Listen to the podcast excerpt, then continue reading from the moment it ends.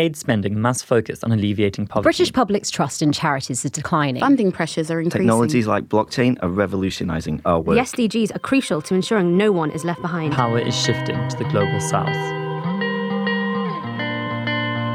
The Bondcast, exploring the debates in international development.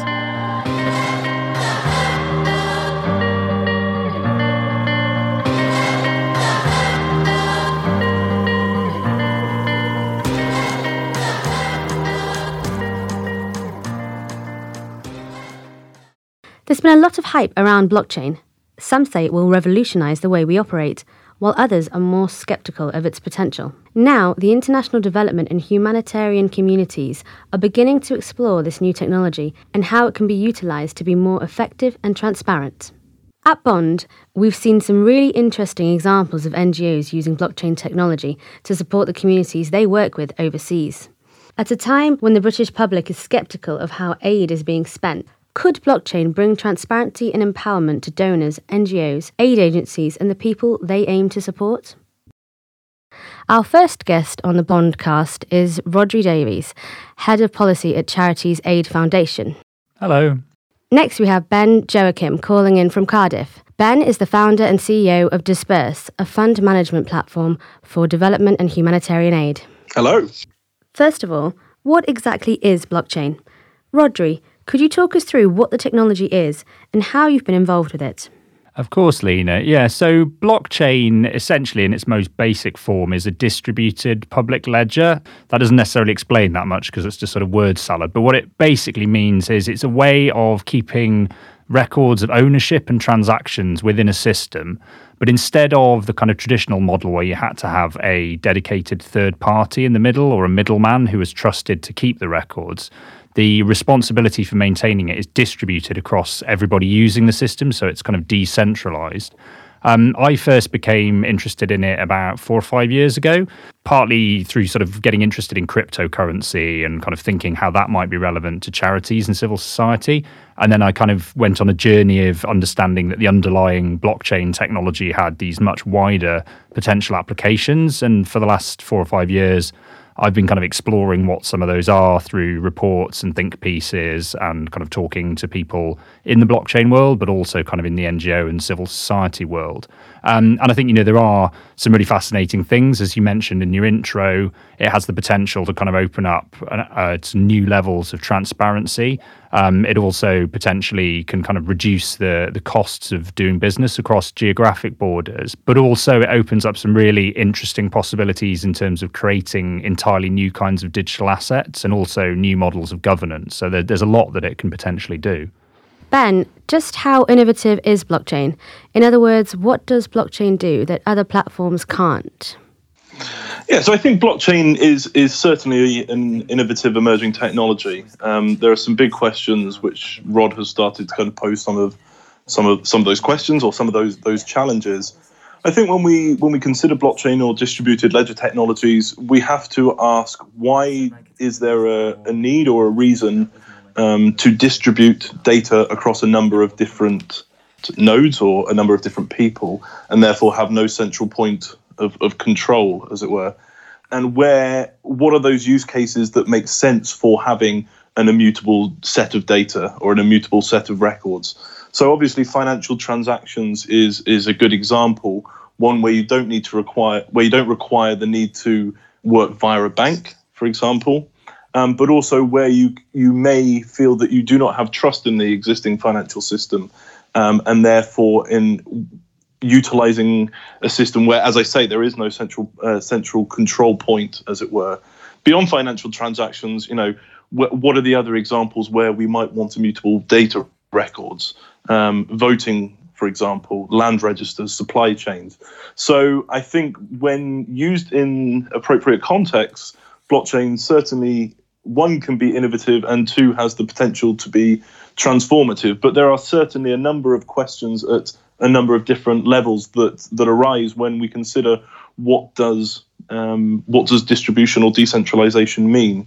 And I think all too often within the blockchain world, what we're what we're hearing is that you are either decentralized or centralized, as opposed to there being being a spectrum And I think the point that Rhodri made, you know, a lot of a lot of these companies are trying to be very innovative, but potentially are they pushing that that too far? And are we on a journey towards decentralization as opposed to just it being, you know, a dot that we're either on or not? Uh, and that's certainly the approach that we that we take at Disberse.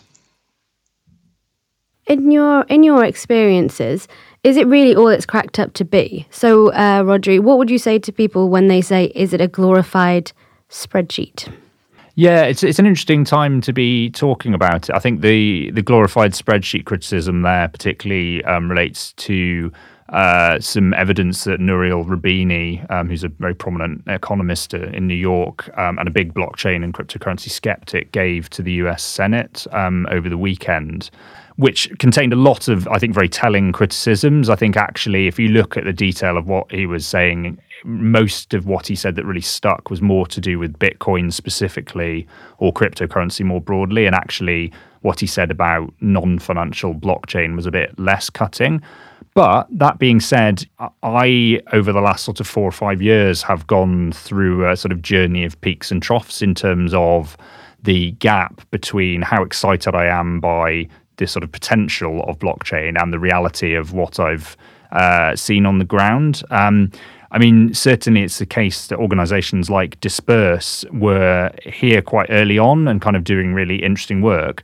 And they are still the examples that mostly get kind of um, passed around. You'll see, you know, Ben talking at, at lots of different events and coming on podcasts precisely because he is somebody who is actually still there trying to to do this and make it work. Whereas there have been lots of other people in the interim who have come and gone, often making quite sort of overblown claims about blockchain. And you know, I'm not sure that's been very helpful in terms of the general kind of perception of the technology when it comes to aid in civil society.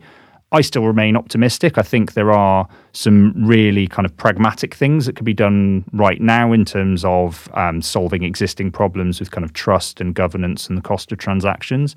And I also think, with a view to the future, there are some some really big prizes on offer in terms of kind of finding new decentralized operating models for organizations and kind of capturing non-financial value and social value in a sort of way that allows you to to put it alongside financial value and really kind of blend those two things in a way that's never been possible before. So I think there's there's kind of a whole range of things that can be done, but you know that being said, I won't I shouldn't pretend that it's easier than it is to get involved with blockchain. For most organizations, I think even if they're kind of excited by the potential, the reality is they can't go out there and kind of develop their own blockchain. Um, it's difficult to cut through a lot of the sort of heat and noise in the space, and a lot of people making, you know, quite wild claims for for this, that, and the other. I think the the trick is to to try and kind of understand the features of the technology and how you might think it relates to your actual needs as an organization and the challenges that you work on and then try and find the kind of credible organizations out there and networks um, of people both within civil society and in the blockchain space who are genuinely trying to explore how this technology can be used for, for social good and then work with them to try and develop use cases that mean something on the ground building on that, Ben, could you tell us a bit more about some of the projects that you've worked on and how bl- blockchain has transformed the way the projects have been run? Yeah, so I mean, just briefly, Disberse at Disberse, we're, we're building uh, a new financial institution for the aid sector. We we started Disberse just over two years ago. Uh, on on the belief that the that the existing financial system wasn't really built for the aid sector or the charitable sector more broadly, um, and posed the question well, what would an alternative financial system that actually meets the needs of the sector, what would that financial institution actually look like? And so when we look at the aid sector specifically and how money flows, we see, I guess, three challenges. One, that money moves relatively slowly within the existing banking system. So, in the context of responding to a humanitarian crisis, for example, whether money arrives in you know two days or two weeks can literally mean the matter of life or death in some cases. It's also expensive. You know, banks charge upfront banking fees and offer poor exchange rates, and that's that's money that is therefore not getting to the cause, as it were. But I think, in some ways, more importantly than both of those those legacy banking inefficiencies is the fact that it's opaque, and that lack of transparency causes a number of ch- or, or creates a number of challenges or problems for the sector at a very basic level. You know, if you're donating funds to um, the tsunami in Indonesia, for example, how how do we know where where that donation is going, where it's being spent, and the impact that it has? And if you take that challenge of of, of a lack of traceability and and look at the whole sector, we we then start to realise that you know tens, hundreds of billions of dollars are being distributed, but with no real way of tracing them through through that system, and that leads to issues potentially around mismanagement or misappropriation of funds, but also more more broadly. How, how do we have a sense of, of, of how money flows? In the aid sector, we see a very much a, a top down approach where the donors generally are defining the agenda um, and the sector is and and those it serves are therefore just recipients of aid. And I think what we're starting to see within within the aid sector is certainly one a shift towards localization, and then so therefore when we consider appropriate technologies to build a new financial institution, blockchain obviously makes sense for for a number of reasons, but but primarily how does decentralization align um, with with localization? Now, that being said, I don't think that technology is, is, is the answer to building a new financial institution. There are a number of a number of challenges that come alongside that. Regulation certainly being being one of them, and certainly you know blockchain doesn't necessarily make it cheaper to move money. It's about how do we re- redefine the business models uh, or the processes that can start to reshape the way that, that money moves. So certainly blockchain has has the potential to one drive efficiency and also drive transparency.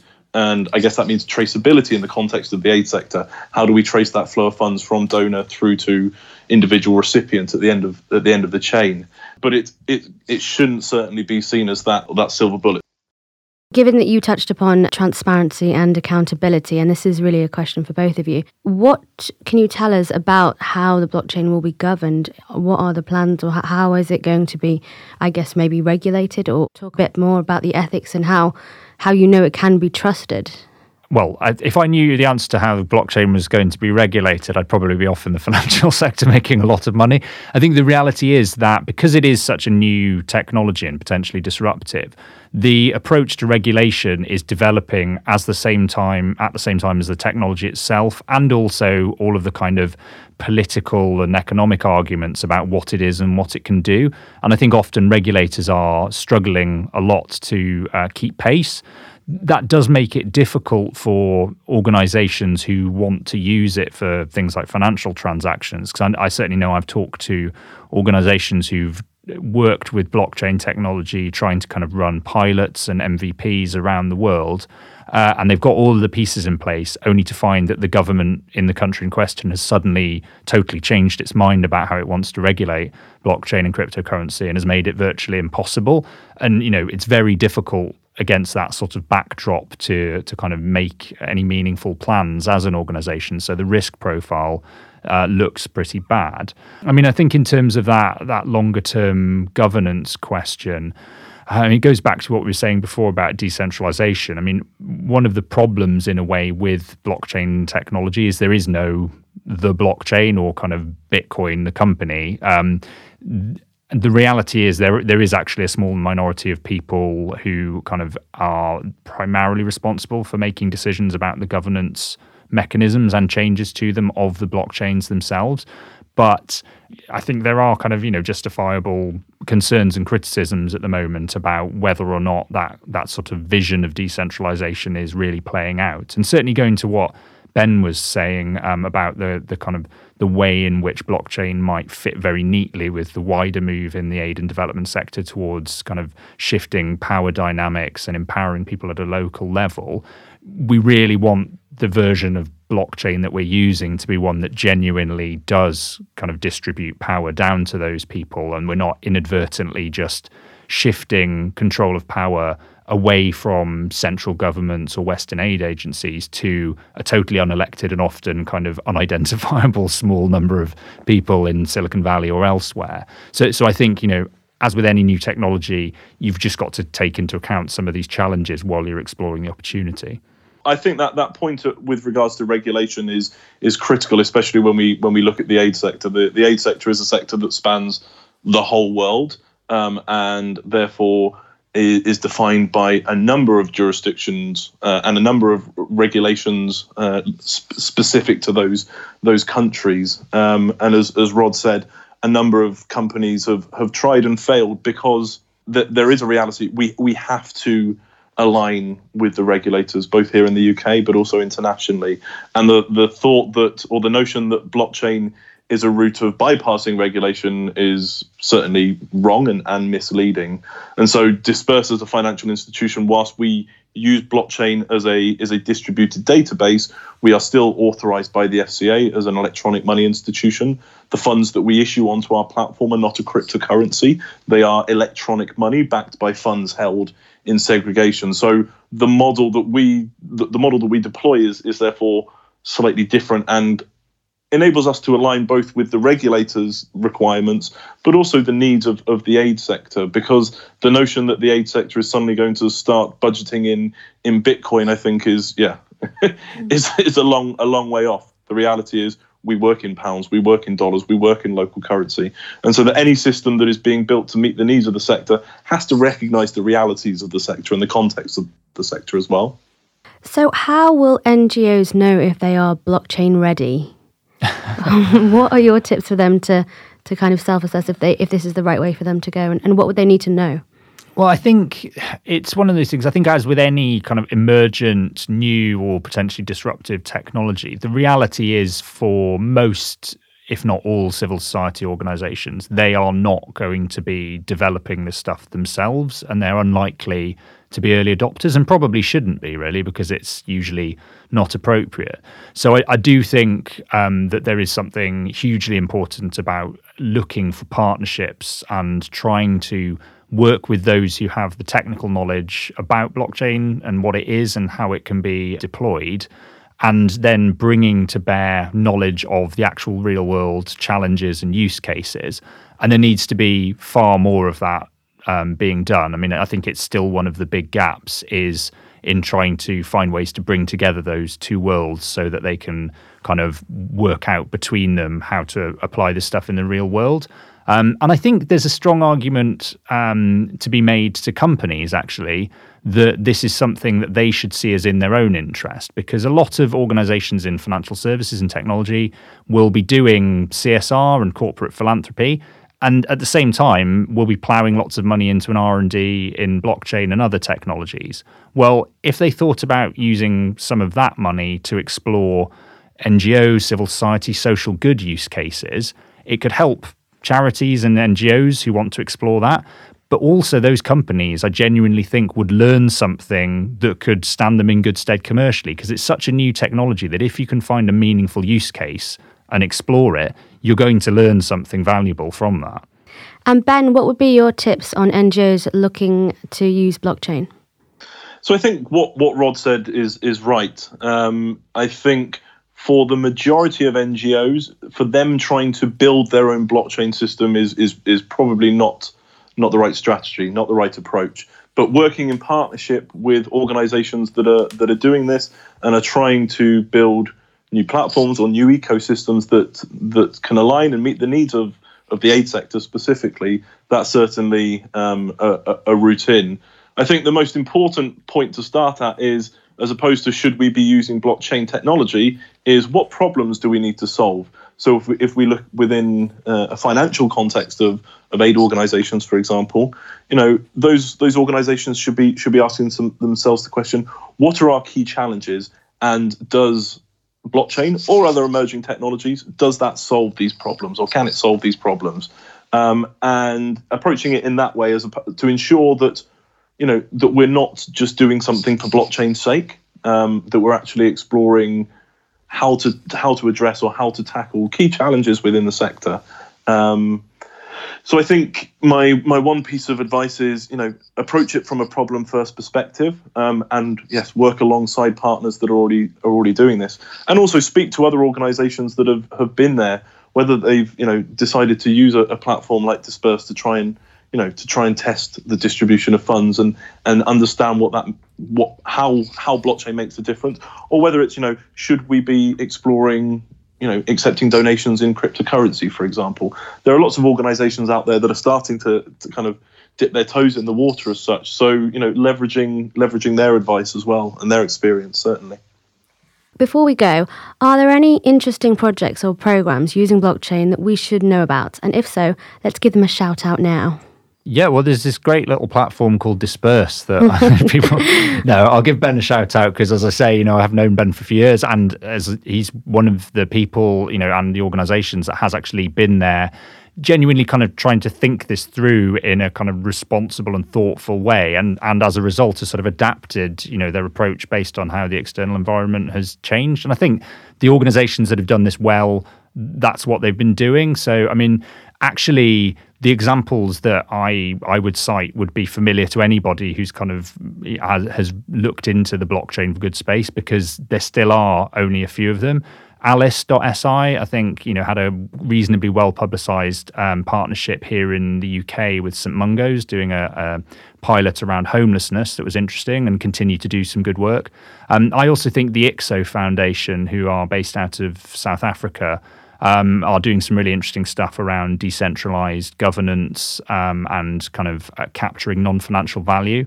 Uh, and also, in terms of that kind of decentralized governance model, Giveth.io who are a kind of loose network based on the Ethereum blockchain, trying to test the model of these things called um, distributed autonomous organizations, which is kind of uh, decentralized companies essentially or decentralized organizations um, are kind of testing a theory now that I thought probably wasn't going to happen for a, a good few years. So I think what they're doing is really worth keeping an eye on as well.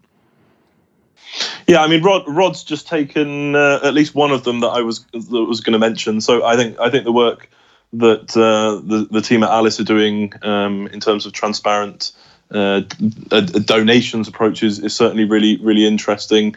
Um, so I won't I won't list any others. What I, what I'll do, uh, you know, I think I think there are some use cases where we we see where where I'm excited. So I mentioned um, land rights, voting, um, and and supply chain. Um, those are the areas for me, especially when you align that with you know a social good approach. Those are the areas for me where I think um, blockchain technology or, or, or, DLT has has some huge potential. There's certainly a long way to go. There are already some companies um, working in that space, but as, as Rod said, it's it requires thought. Uh, it requires thought and attention to ensure that we're not just building a technical solution um, to a problem that people don't really need a technical solution for. And so, understanding the requirements of the user or the sector in which in which organisations are working with um, is is critical. It seems that there is a lot of potential for blockchain, and the future seems bright for everything from uh, financial transactions to donors tracking where the money goes to even voting, which is is really exciting. Um, so hopefully we will watch this space and see what else comes out of it.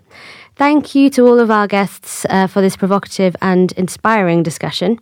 Want to know more about how you can utilize new technologies for your NGO?